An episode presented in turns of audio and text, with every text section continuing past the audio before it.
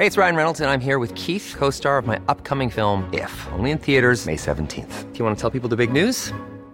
All right, I'll do it. Sign up now and you'll get unlimited for $15 a month in six months of Paramount Plus Essential Plan on us. Mintmobile.com slash switch. Upfront payment of $45 equivalent to $15 per month. Unlimited over 40 gigabytes per month. Face lower speeds. Videos at 480p. Active Mint customers by 531.24 get six months of Paramount Plus Essential Plan. Auto renews after six months. Offer ends May 31st, 2024. Separate Paramount Plus registration required. Terms and conditions apply if rated PG. Hey, I'm Ryan Reynolds. At Mint Mobile, we like to do the opposite of what Big Wireless does. They charge you a lot we charge you a little. So naturally, when they announced they'd be raising their prices due to inflation, we decided to deflate our prices due to not hating you. That's right. We're cutting the price of Mint Unlimited from $30 a month to just $15 a month. Give it a try at mintmobile.com slash switch. $45 upfront for three months plus taxes and fees. Promo rate for new customers for limited time. Unlimited more than 40 gigabytes per month. Slows. Full terms at mintmobile.com. How are you guys? Hi, how are you? I'm great. Yay. Good. You sound good. Thanks. Can you hear me okay? There's no uh, background noise. Where are you? In our studio. Okay. Really the only place I can escape to.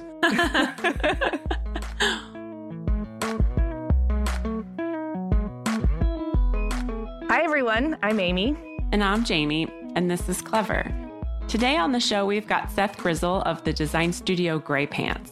He's a young architect and product designer with a lot of success under his belt already, including co founding an international lighting brand, working with clients like BMW and Airbnb, being featured in Dwell magazine, and he and his team are they're basically setting the design world on fire.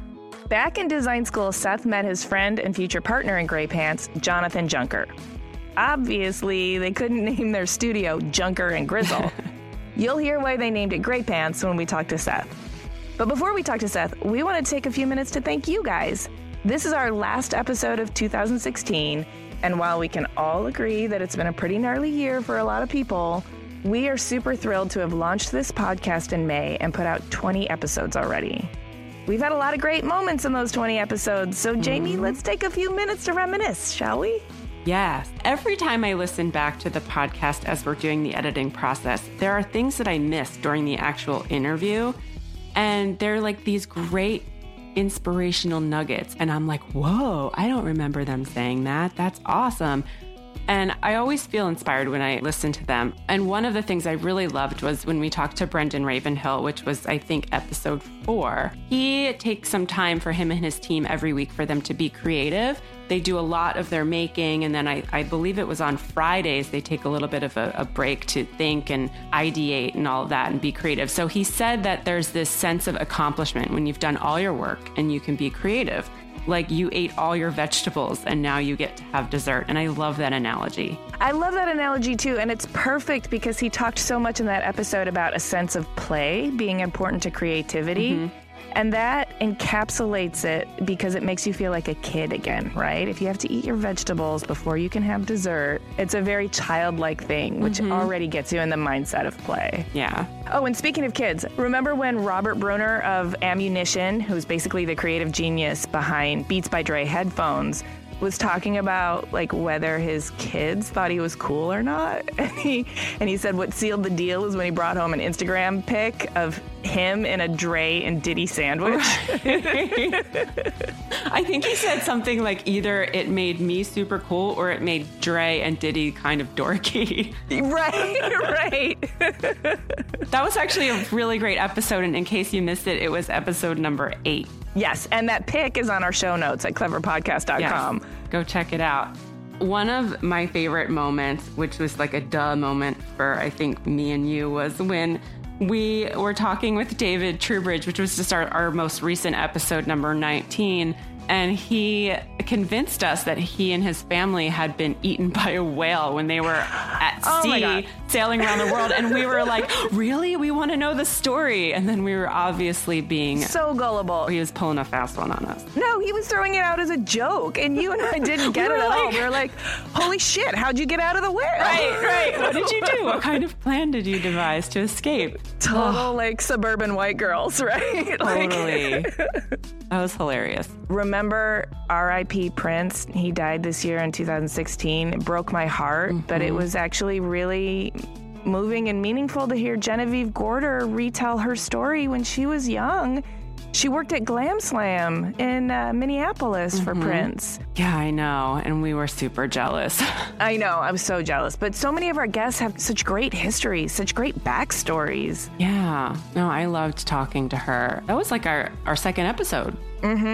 Episode number two. Yeah, that was a good one. I also like that she talked about playlists and music being important in interior design. I do too. I think it's so important to create a sense of atmosphere, a sense of place, and to mm-hmm. think about space, texture, feel, all these intangible things, not just style, color, palette, and stuff like mm-hmm. that. You know, you really got to conceive of how somebody might feel in the place in order to create atmosphere. Oh, speaking of feelings, I think that one of our most inspiring episodes was by far Terry Crews. And he said to us, which like blew our minds, that when you feel scared, you're not really scared, you're just excited because your body is reacting the same way it would That's react to being scared, but you're not scared, you're excited. And that like blew our minds. The physiological response to fear and excitement are exactly the same. Like your heart races, your temperature, I You don't even remember all the symptoms. yeah. Whenever you think you're afraid, just remind yourself you're actually excited. Yeah, I, I actually do that now. Like, I think, okay, am I really scared of this or am I just excited and anticipating it? It totally changes how I proceed. Mm-hmm. I, I love Terry Crews. Thank you for that. It's totally helped me in my life. That episode was great. Um, that was episode number seven. You know, David Weeks, he had something to say about that quiet confidence you, you have when you're sort of venturing forth into uncharted territory. You know, you're charting a new path for yourself, and there's not really any frame of reference or recipe to follow. Mm-hmm. And he just said, I don't know, I just always had the confidence that it would either work or I'd figure out how to make it work. Yeah, he said, I never once thought it wasn't going to work out. I was always like, I'll figure it out, and if it doesn't work, I'll modify it. And that's such a great go with the flow attitude. And I am not like that at all. I'm like a control freak. So when I heard him say that, and we've actually had a couple of guests say that they kind of just go with the flow, that gave me a little bit more confidence to, to know that like I can figure it out. Nothing terrible is going to happen that I can't manage.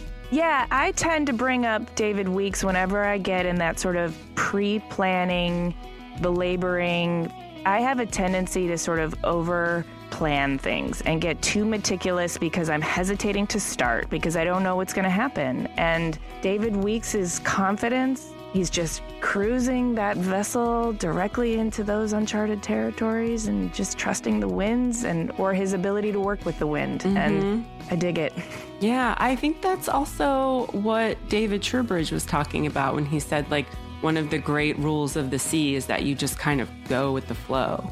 Mm-hmm. Well, and what Terry Crews was talking about when he's like, you got to ride, the, log. That's right. That's right. oh my gosh, so many good ones. I, I can't let this end without remembering some of Tanya Aguiñiga's fantastic stories from Oh, her I childhood. I know. And what a crazy childhood she had going back and forth, crossing the border every single day with her family. I know, I know. And then also, she got chased by a bull.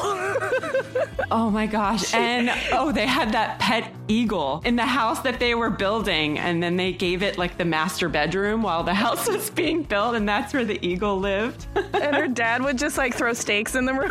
right? Oh my gosh, that was She's such, such a good character. episode. Oh, I think that was episode 13. Oh, David Weeks was episode 12 and then Tanya was 13. Yes, so if you guys missed it, go back and listen. I also really love Jonathan Adler when he said that he like heard somebody on the phone at his store who said, "Oh, I'm at Jonathan Adler and I'm shopping." And then he realized he was not just a person or a name, he became a brand. I thought that was really really interesting. He's like, "Whoa, I'm a thing now. I'm not just I'm not just a guy anymore." Yeah, he there was a lot of good nuggets in um, that conversation. He also talked about you know that people uh, project ideas on the maker, like people who make things, people who craft product or, or you know beautiful objects.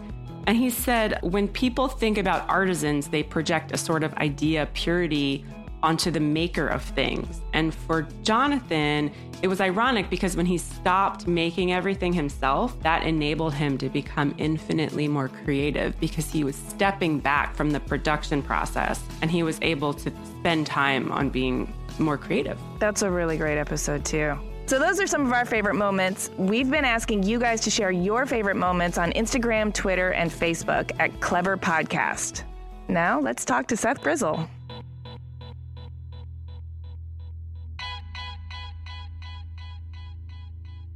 My name is Seth Grizzle. I am with graypants in Seattle, Washington, and we are a conceptual design studio focusing on lighting, architecture, and custom installations.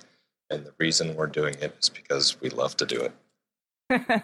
Wonderful. We kind of like to start at the beginning. We like to know the backstory. So, where are you from? I am from Akron, Ohio, just outside of a cornfield. What was your childhood like? What's your family dynamic? It's pretty much the white picket fence Americana lifestyle. I'm son of a preacher. My mom's a school teacher. Pretty simple upbringing, uh, just a really kind of tiny Midwestern town. It sounds super wholesome, but sometimes there's usually some torture lurking beneath the wholesomeness. Did you have any thoughts of rebelling, or were you just a pretty well adjusted kid? Believe it or not, I was actually a pretty good kid, if I may say so myself. I think my parents would back that up. My rebellion was more to leave, I think, eventually. you know, find- Wanderlust. yeah, find find the bigger city. Gotcha. Did you grow up like tinkering or playing with Legos or making stuff with your dad? Where did this sort of passion for architecture and design start in you? I'm very different than my family. I have a sister. She's 16 months older than I am. We're completely different people. She is an accountant and is very logical in process, and I'm sort of the crazy creative one that they didn't really understand, perhaps. Oh, nonlinear thinker, right? yeah, exactly. Yeah, I can relate to that. You're like an alien in your own home. Oh, definitely. Yeah. Legos were my toy of choice by far. That and there was all these things called K'Nex as well, which was another kind of construction toy. Those were my my jam back in the day. And Uh-huh. both of my grandfathers were welders and kind of craftsmen. Uh, Oh, and always cool. kind of tinkering and working on stuff. And were they close by in Akron, Ohio? They were my family all was within a like a five mile radius, pretty much. So it was a really kind of tight knit, close family, and I spent tons of time with them. And my dad's father had a big, huge red barn in the back with all sorts of tools, and if something was broken, you fixed it. And I was I just spent a lot of time over there, just tinkering around with him. At some point, you had to flap your wings and fly away from there. Did you figure out you wanted to study architecture and design right away, or did you have a few detours along the route? When I was in junior high is when I really got interested in architecture, and it was through an art teacher. Hmm. And my art teacher was probably the most influential person early on in my life to help guide me and make those decisions and show me that there were other possibilities out there in the world. And he really, I guess you could say, put a key to my brain and turned it and unleashed the beast. Oh, that's cool. So, what kind of art were you making in this art class? Was it more like a shop class or was it fine art? I went to two different high schools eventually. So what happened was the first one I had gone to, I went through junior high there and I went through my freshman and sophomore year and it was more fine art and I learned about all the different periods of art and isms and we kind of did a lot of painting and sculpture and still lifes and figure drawing. So it was more of a fine arts background that way. And then when I transferred high schools, it was a Mennonite high school, which was in the middle of an Amish town that was more woodworking and craft based. So I had a shop class there, and we had all sorts of you know beautiful woodworking equipment, and I learned a completely new skill set.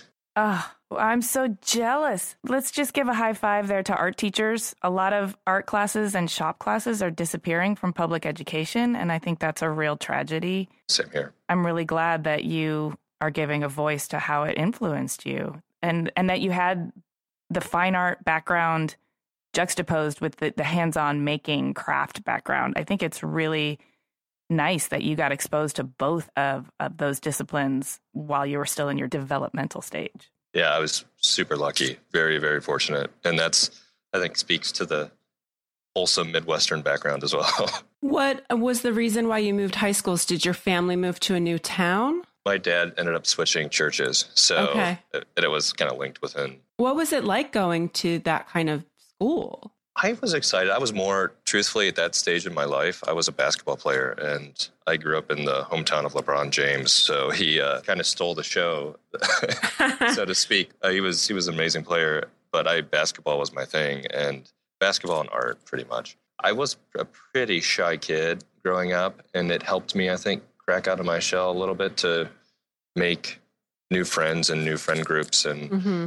kind of really forced me to rediscover, I think, myself and get comfortable talking to people and help break myself out of a shell. But as far as the upbringing in Northeast Ohio, I always say it was a good place to be from. I, I look forward going back to see my family. I know it, it gave me a really good base for the world and understanding and skill sets to move from. And learning how to crack out of your shell, it's key to being a business person or to being able to talk about and sell your work. So that sounds like it was an important stage for you. Did you go directly to college after high school? I did. I went to Kent State University, which was about 20 minutes, 15, 20 minutes from where I grew up. And they had a really good architecture program at the time. And a family friend was really familiar with it and was a former professor there and had really turned me on to that. So I ended up going there and that's where I met Jonathan, who I started graypants with. How did you guys end up forming the company? Did you form it in Ohio or did you end up moving to the Pacific Northwest right after college? How did all of that come about? It all came about in a very random, serendipitous sort of way. So, John and I were roommates in college, and we always worked on projects together and tinkered and teamed up on a bunch of different things. And we always toyed around with the idea of doing our own thing someday. And through college, we had internships in Cleveland, working at different firms. And that's where I started to develop my love for furniture. That in high school, I think working in the shop class and just having an appreciation for craft. But it was, I worked for this firm in Cleveland, and the reason I went there, the head partner at the time worked for Eero Saarinen until he had passed away, and we had original Saarinen pieces in the office and then also in his house. And he had uh, original Rietveld pieces. One of it was a chest that was one of four in the world. And I just really wow. fell in love with design at that point in a different way. And I was at I was at that firm until I graduated, and I stayed there. And Jonathan then moved out west, and I went to Washington D.C. to open office with two other guys for the same firm. They were branching out. So I, I went east and he went west. And then since the internet and email and all those things were raging at that time, we still worked on competitions and projects together, kind of bi coastal. Mm-hmm. At what point was this? About what year? This was after we graduated. So uh, we graduated in 2004 and 2005. We got two degrees in architecture. And so this would have been in starting 2005. Okay. We just started kind of working on competitions and submitting things together and kind of playing around with ideas. And that's where the seeds of graypants really started. It wasn't graypants, but we didn't really know what it was or what it was called, but we were just really developing our collaboration together and friendship. And I was in DC for two years and then eventually moved out west. That's where things really started to take off for us. So you're both kind of approaching all of this with with architectural background. So that actually makes sense when you look at some of your pieces, especially the first pieces that you came out with. So uh, I want to ask you about the name graypants. Why the heck you made your company called graypants when you don't make pants? That's a great question. We we felt our last names were really strange, Grizzle and Junker. And seriously, you guys have the coolest names. They're cool names, but from a marketing standpoint, I don't know that they really work. No, exactly. And we were doing typical overthinking design, right? So we were like coming up with our own names or trying to make up our own stuff and just like way overthinking it. And a friend looked at us and goes, Well, you guys used to wear the same damn pants. Why don't you call it gray pants? Because Jonathan and I had the same pair of gray pants in college. It was our nice pair of pants. And we wore them for our critiques and our first jobs because, you know, we poor college kids just had pants with holes in them. And these were the only ones that really didn't have holes in them. So they were a nice pair of pants. And it just kind of became a joke. And then that's how it all That's about. so funny. Design Milk was also a joke when I started the name. really? Yeah, I mean, who would ever name their company Design Milk if you were trying to create a company? It's kind of like one of those things where it's like silly and it's like an inside joke, and then all of a sudden it becomes a brand. But uh, kudos to you for sticking with it. It works. Yeah, it does. As long as it makes you smile, that's the thing. I think for us, at least, every time we think about it or have to tell the story, I will admit I do smile and it. You know, I have fond memories. Yeah. so it's good. What's the partnership dynamic like between you and Jonathan? Are you guys the same person or do you have different strengths and weaknesses that complement each other? Yeah, we work really well together. I would say definitely more of a complementary skill set. I tend to be bigger, crazy, conceptual thinking, and Jonathan's more refined, detail oriented. So together, blending those things together, uh, things actually get done, which is nice. and we can also think big and think small at the same time, and start out with an idea that you don't really know where you're going to end up, and then we can kind of tailor and hone it down to make it something. So there's some sort of trajectory to go with it. The first exposure I had of graypants products was the Step Light, which is an aluminum light and it comes flat packed and it kind of accordions out into a pendant. Was that the first product that you released together as graypants? No, that was actually the second lighting series that we came up with was the step light. The first was the scrap lights, which were the recycled cardboard pendants. Okay. With the recycled cardboard pieces, did you work with him on that when you were in different cities and that's something you kind of came up with or was that after you came out to meet him in the Pacific Northwest? It was after I came out here. So I came out here in 07 and we again became roommates and we were living together and we were kind of bored with our day jobs. Architecture is a, is a great profession, but we really wanted to use our hands again. We weren't really using our hands as much as we wanted to do. So we, we were sitting behind computer screens. So we were trying to figure a way to bridge the gap where you could do something with a computer, but then also bring it back to using your hands. And that's sort of how the lights came about. We entered a competition. Can you describe the lights really quick for our listeners who may not have seen them? We have a whole range of different sizes and pendants that are made from corrugated cardboard. Uh, and it started out as a dumpster diving project, pretty much, just trying to find uh, material that was being wasted and giving it a new life. And since our background was in architecture and the way our minds were working within models and the way how we could think about making something from a 2D surface into a 3D object was in layers and pieces and slices. So the series is, is really classic shapes, but then uh, terraced or stacked uh, corrugated cardboard. And we're using the corrugations as a means to play with the light and how the light interacts between the corrugations to develop uh, like a light and shadow, and they give really unique patterns and breathe light in a different way on the walls and the different settings that they're in. Yeah, they're these gorgeous volumes of stacked rings of cardboard with light on the inside. So the light comes through the corrugations and really casts light in the room in a really interesting way. Yeah, and I think what I love the most about the cardboard lights is when you look at them, you're not quite sure what they're made out of. And in some way, you've been able to really elevate cardboard, which is a material that we all use for things like boxes. You know, you've created these really beautiful and interesting lamps that look so luxurious. Yeah, part of the challenge was abstracting the material to the point where you didn't really recognize what it was prior. And that was one of the big hurdles initially moving forward with that as an idea was that if people had the conception that cardboard was this kind of, you know, off the shelf, just cheap material, then it was elevating the idea of like what that was to a product. And it was more about craftsmanship and the elegance and taking it to the next level and taking it to the next thing. So let's go back to that origin story where you said you were entering a competition. There was a call in Seattle through an art gallery and it was gallery is no longer in existence, but the call was for sustainable seating. And I think this was in 2007, uh, later 2007. And Jonathan and I had entered, uh, wanted to enter to do something in there to make something. And we, at the time, we thought working at different architecture firms that there was sustainable buzzwords being slapped around like green and even sustainable and everything like we were sending in presentations and people would just add that into conversation as if, you know, everything was that. And we were like, well, let's just challenge ourselves and like make a chair from trash. So we decided to look at what was around us or what we could get access to. and we ended up making a series of four chairs from waste materials that we collected. And one was old boxes, the other was Stranger Newspapers, which is a local newspaper in Seattle. The other was slip sheets that come in the freight containers uh, into the port here. Then the other was uh, scrap pieces of plywood that we got from local contractors.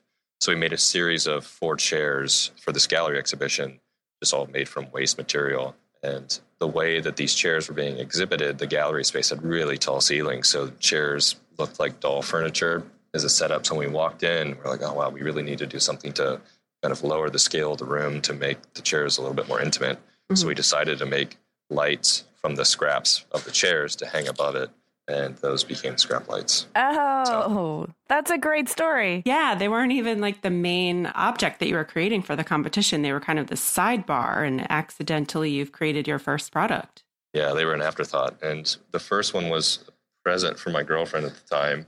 I wanted to make or something, and then that's what we ended up using to hang above the chairs. But yeah, they were just an, an afterthought. What happened was people were looking at the lights and didn't look at the chairs, so mm. which is fine it worked out. That's um that's focus testing. You got your customer feedback right there. Exactly. I want to hear a little bit more about how the business started. So you had all these people looking at the lights, and did you and Jonathan just look at each other and be like, "Okay, we've got to roll with with these"? No, we actually got pushed into it because afterwards we were still really excited about the chairs, but we had these lights as well. So we decided to submit both of them to. There was a contemporary design fair in Phoenix so we submitted the chairs and we submitted the lights. And then there was another competition through Design Within Reach that we submitted both. And we're like, oh man, the chairs are going to be great. People are going to love this.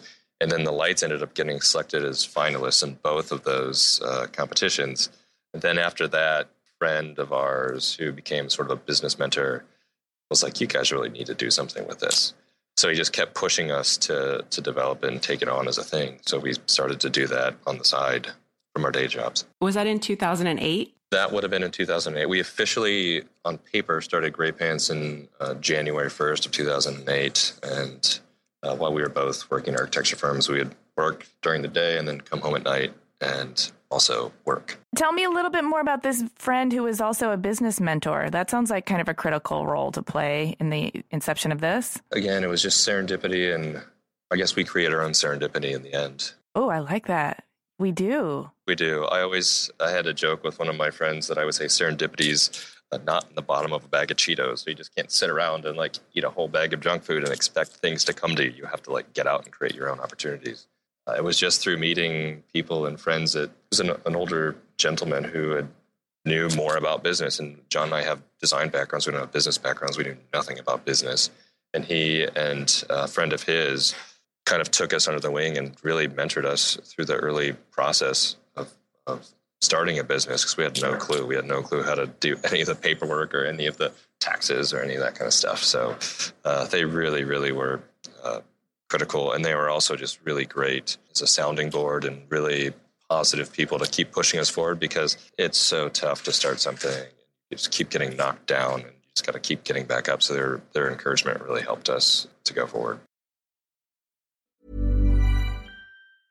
A lot can happen in three years, like a chatbot may be your new best friend. But what won't change? Needing health insurance. United Healthcare Tri Term Medical Plans, underwritten by Golden Rule Insurance Company, offer flexible, budget friendly coverage that lasts nearly three years in some states. Learn more at uh1.com. Hiring for your small business? If you're not looking for professionals on LinkedIn, you're looking in the wrong place. That's like looking for your car keys in a fish tank.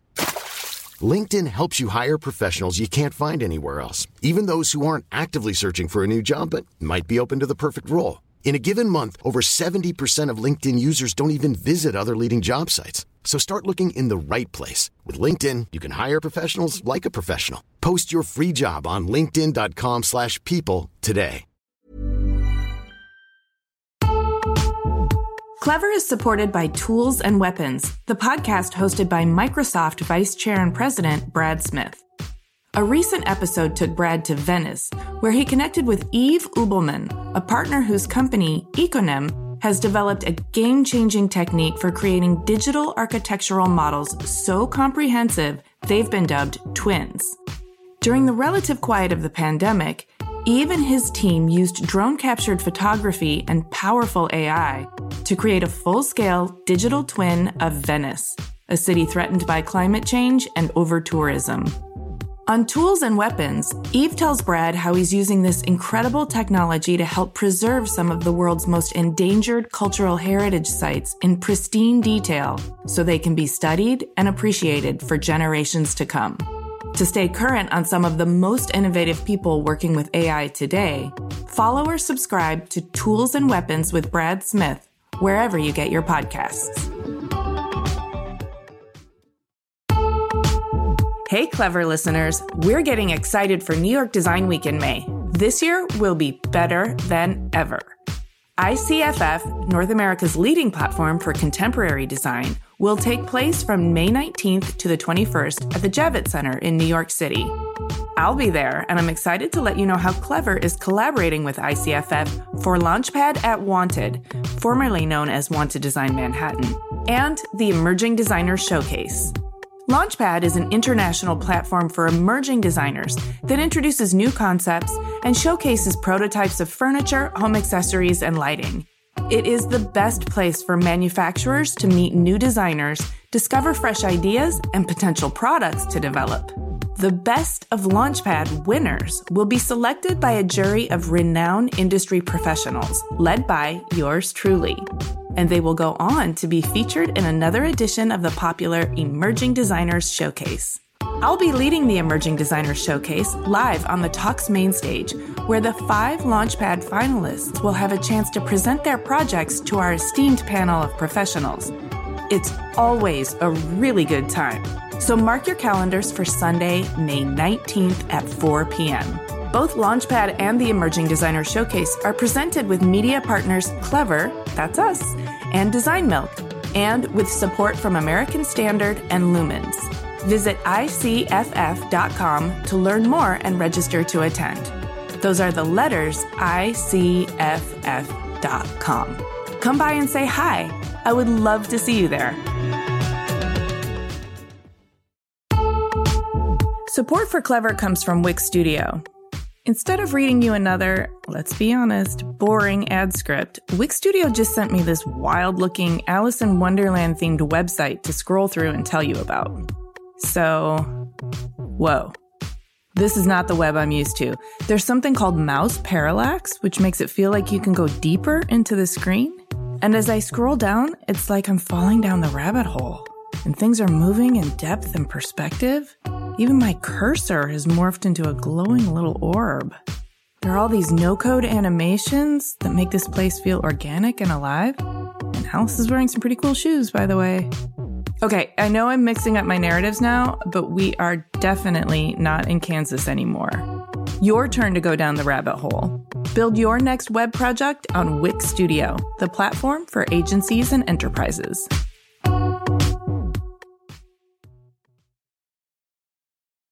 2008, you are on the books as graypants as a company, but since then you have done so much. Your business has exploded. You did a video with BMW, you've had a feature in Dwell Magazine, among other features all over the place. And you also do lots of lamps for hospitality and also in Starbucks. So, do you feel personally like you've made it as a designer in your career? No, I don't. I don't ever want to feel like I made it. I think you're not resting on your laurels at this point. no, definitely not. It's fun to think about at times. You know, success is a. It's a funny thing. I don't feel like we've we've really made it. You know, there's there's so much more that we want to do. There's so much more that we want to get out. There's you know so many more ideas that we're excited to put out there and push forward that I don't really want to rest around it. So I, it kind of makes me makes me excited to keep working on stuff, I guess.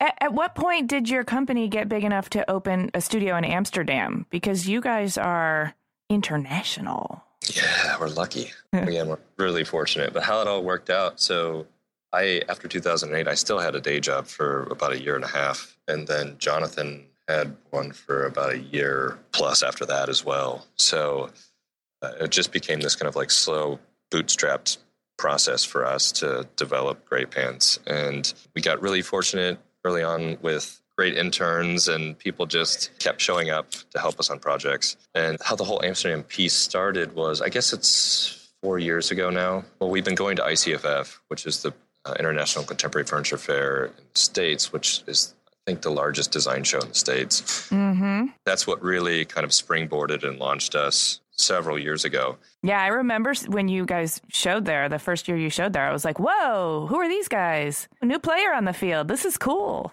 It was a last minute thing.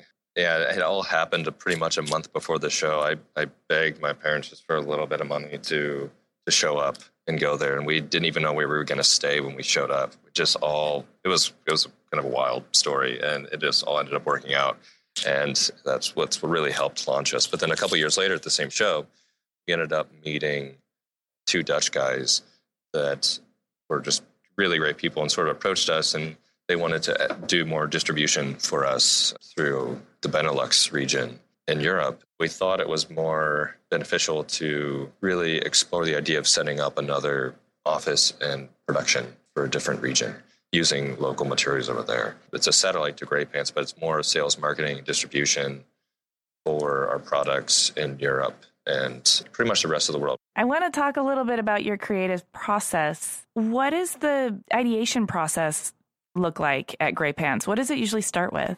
Nature is an inspiration source for us. And for me, growing up in Ohio, and Jonathan grew up in Ohio as well. So we didn't have mountains and water really. So when we came out here to Seattle, uh, we just kind of were blown away by the natural beauty that's here. And it's, it's been nature's always just been a huge inspirational source, I think, for us, at least to spark our minds. And how do you translate that into ideas and products? Ah, that's, I don't know, magic, a lot of magic. we just like to tinker and like throw things at a wall and see what sticks. And the, the interesting thing for us, you know, we have three different areas or sandboxes we say that we play in. And one of them is the product side, and it's definitely developed more into the lighting world. And we do custom installations now out of our Seattle studio. So we design installations for. Oh, you uh, did the cloud at Airbnb. We did. We did that. And we've done some things at Nordstrom's here. Just for our listeners, really fast the, the Airbnb headquarters is in San Francisco, and graypants did a custom light installation, which is a giant cloud, glowing cloud of ping pong balls, right? How many thousands of ping pong balls did you use? About 30,000. Okay. I spent a lot of time in San Francisco, so I've seen that in person. It's pretty impressive. Yeah, it's it's fun. It's fun to see it. But yeah, we do a lot of custom installations now, and then we still do architecture, but we treat architecture as art. Uh, we really love flirting on the boundary of art and design, and architecture is our excuse to be artists again. And the way John and I were practicing architecture before, and the different firms we were at, and how we were in the profession, we decided that once we got out, if we were going to do it, that's sort of the way we want to treat it. Uh, it's a really long process, and we we think the process should be a beautiful process, and it takes years to flesh out these ideas. And if we were going to go do it, we really wanted to do it in this in this beautiful artistic way, and, and have buildings be lanterns, have buildings be sculpture, have buildings really transform people's lives. So that's how we started to approach that. Do you have to work around trying not to be known as the cardboard light guys? That was a concern for us for sure. Um, yeah. And we we definitely didn't want to be known as just yeah the cardboard guys. We really love that material. We love what it's done for us, but we don't want it to be the only thing that we do. So we've been you know working really hard to develop other things outside of the cardboard realm but also still experimenting with it because at this point we're pretty good at it. We have a lot of different expertise with it that we can really explore and push too. You just mentioned wanting to transform the landscape, like be a lantern within the landscape. And I've seen, not in person, but images of this recent architectural work you did called The Garage, which is very much a glowing lantern within the landscape. Was that a commission? What was the reason for that project? It was. It was a commission. So we were commissioned by a couple in Seattle to do that. They approached us.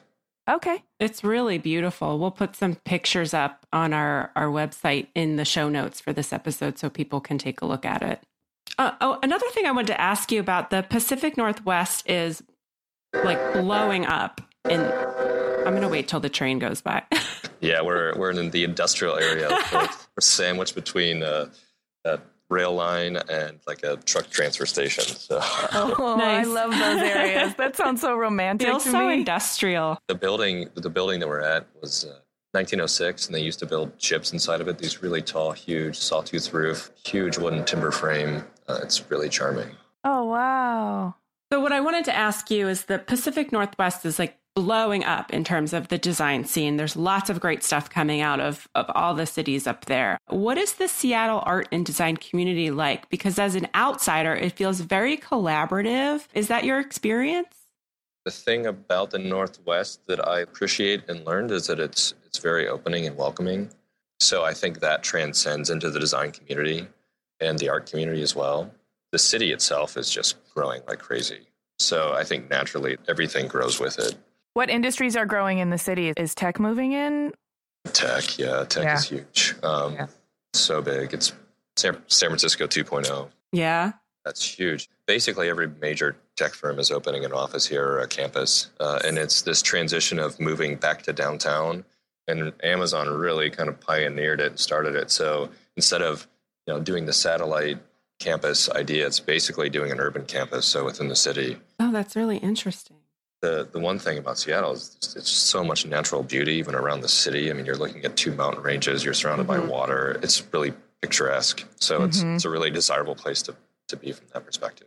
So, who else is doing really cool stuff up there that you really like? Well, we work a lot with Urbancase. So Darin Yeah. Montgomery of Urbancase, he works within our studio, and we just uh, partnered with him on a shop space. Let's talk about the showroom space. When did that open? Was that last year?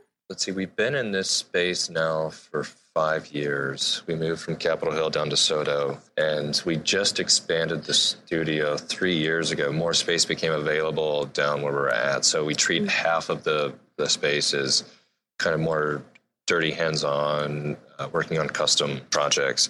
Then the other half is office and showroom.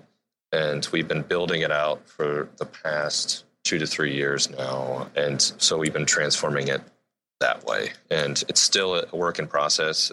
Always your own projects are the ones that come last. So some are 90% done, some are 50% done. It's, it's still a work in, work in process. Is it more of a by appointment showroom or is it a retail space? It's kind of appointment only, but people come down all the time. We'll pop in. We get a lot of student tours coming through as well, different universities. We try to host a lot of the architecture and design community as well for happy hours down here. So we like to bring people down. It's just a really beautiful space to be in. So we try to open it up as much as we can and uh, have people come in throughout the day if they they want to just kind of chill. So let's shift gears a little bit and talk more about Seth Grizzle, the person. We know you're a designer and an architect and that you make awesome stuff for a living. But what do you really do to refuel your personal tank? Like, do you still play basketball? Do you have a hobby on the side? Do you have a, a personal life with children? What, what fuels you? John is a new father, so he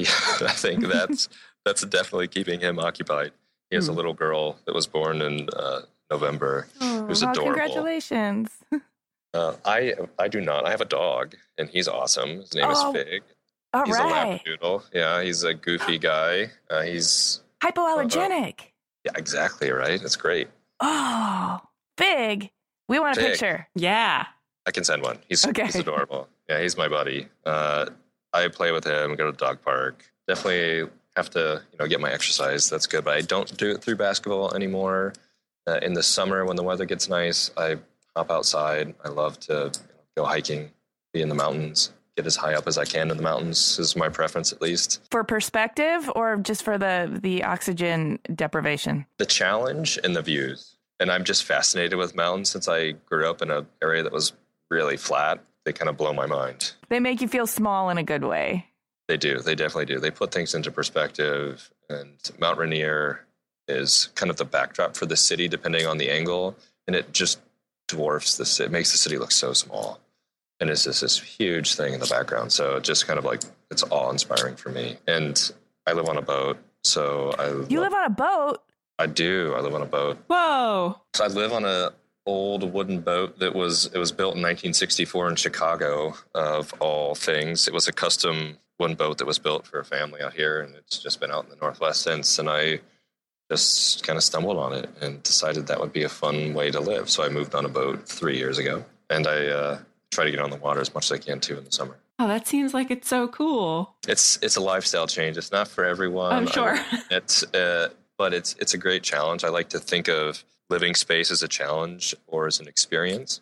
Yeah. Took it on as that, and you, know, I, you really don't need a lot in life, and it's just really taught me more about simplicity and the things that you own and the things that you have should be really special objects and really beautiful things.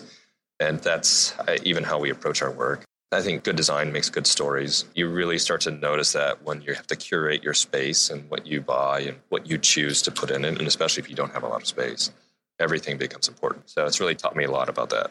Does Fig like living on a boat? That's all he knows. So, Okay. yeah, since he was eight weeks old at least, I think he does. I would say so.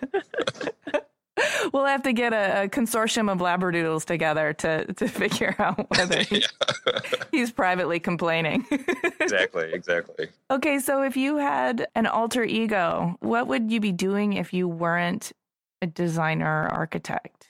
If you had to be something else, what would it be? A rock star sounds nice, but that- that means I would have to play an instrument or sing, which I don't do. So, You don't sing either? the shower, I guess, you know. yeah, what do you does. sing in the shower? And probably uh, Billy Joel, maybe. It depends what's Okay, you're a crooner.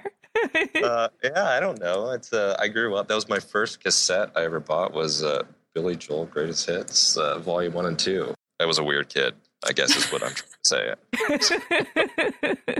I'm still a weird kid. I own it. Yeah, but you know what? A lot of weird kids turn into really great designers and architects and artists, so that's totally fine.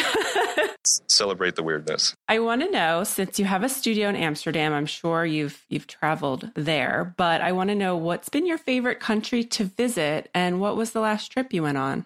We get over to Amsterdam probably anywhere between three to four times a year or more. oh, you're like a local. That's a lot. When you have a business to run, you have to be present, apparently. So we, we have to show up every now and then. Um, it's uh, it's great, but I love, I really do love Holland. You know, the more time I spend in a place, the more I love a place. So, you know, I really love Seattle. I really love Amsterdam. It's the two cities I probably spend the most time now by far. But I really love Holland, and I love the way that they approach life. They're a really small country, and what it allowed them to do and think is that they don't have very many natural resources, but they value people and they treat people as a natural resource and as their most prized resource.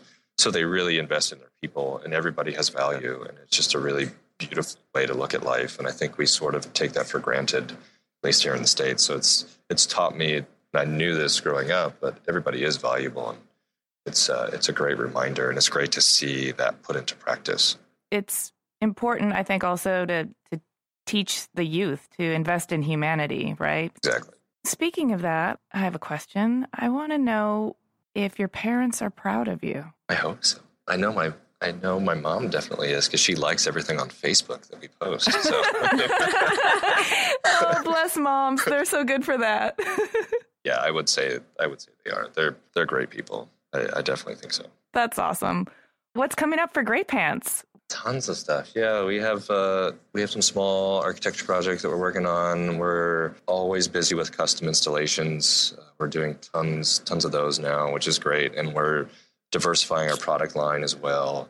We just launched at Light and Building our entire scrap light series with white cardboard, which may sound really easy and kind of trivial, but it took us seven years to figure it out. We've been trying to figure out that process for a long time, and we actually ended up having to like reinvent how we did everything. Uh, so we're really, really happy about that. Can you describe a little bit about what the biggest hurdle was? It do, it does seem like that wouldn't be that difficult. What's the difference? Sourcing the material and getting the right quality and getting the right precision that you needed. You know, our original series was all laser cut, and we just couldn't use lasers anymore. Um, it just took that long to to figure it all out. Did lasers discolor the edge? Yeah, it burns. It burns the Okay. material. Yeah. So we have that in the pipeline. We have new lighting series that we've been working on that's going to come out this year.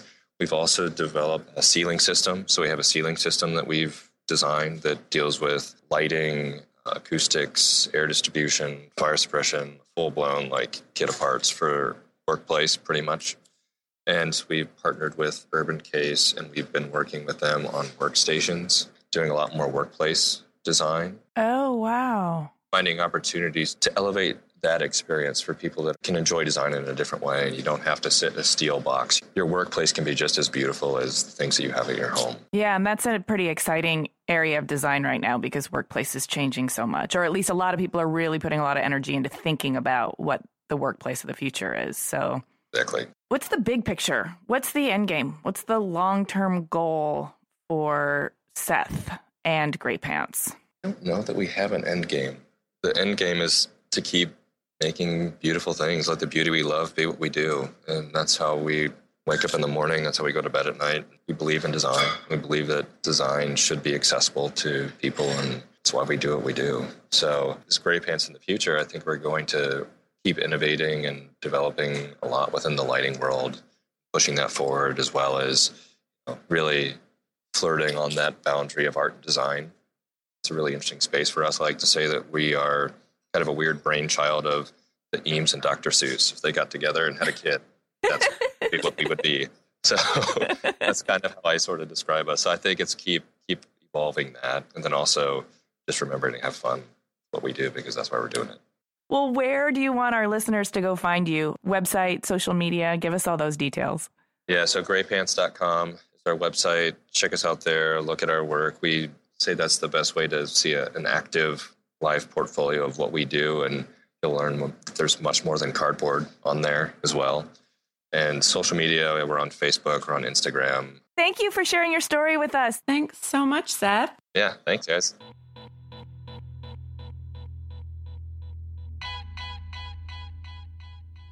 What a charming young gent. Yeah, he was really great to talk to. And who knew he lived on a boat? That's so cool. I know. I think that's one of my favorite things about doing this podcast is having license to kind of pry into their personal world. Mm-hmm. And I'm so glad we found out that he lives on a boat because then we got that whole story out of him about how he feels about objects and how they're so important and how you should surround yourself with stuff that's meaningful, which you definitely want the designers of the world with an attitude like that. You don't want them thinking that the stuff that you surround right, yourself that they're like with just collecting junk. Right, or that it's disposable or not mm-hmm. meaningful and that it's ephemera, right? Because ephemera is one thing, but when you're designing, it's got to have a core of meaning or else it's trash. Right. And I love that they actually make product out of cardboard, which you would think some people think of it as trash or just for the recycling or whatever, but they've made these beautiful lights out of a material that you would never expect. And it doesn't even look like cardboard. And they've given meaning and life to something that we sometimes consider disposable. So there's a parallel there. And what I love about these luxurious objects that are made out of cardboard is they remind you to look around at your entire world and reevaluate everything you see. There's so much possibility in materials and things that we use every day. There's possibility, there's beauty, and you know, if somebody puts a little heart and energy into it, it could become a glorious sculptural, transformative piece of work. Mm-hmm. Yay, Seth Grizzle. Yay, graypants. totally. Thank you for listening. We have been so grateful for all the overwhelming support and great feedback we've gotten this past year. If you enjoy Clever and want more, please subscribe to us on iTunes or wherever you get your podcasts. Sign up for our newsletter, read the show notes, and see images of Seth's work at cleverpodcast.com. And connect with us on Twitter, Instagram, and Facebook at Clever Podcast. Also, we want to send a special shout out and thank you to all of our generous sponsors who helped support episodes this year, and also to those of you who have donated through our PayPal button on our website. We are very, very grateful for your generosity, and it helps us keep Clever going. So, Happy New Year to all of you, and we can't wait for you to hear who we're talking to in 2017. This episode of Clever was edited by Chris Modl of Your Studio with music by El Ten Eleven. Happy New Year, everybody!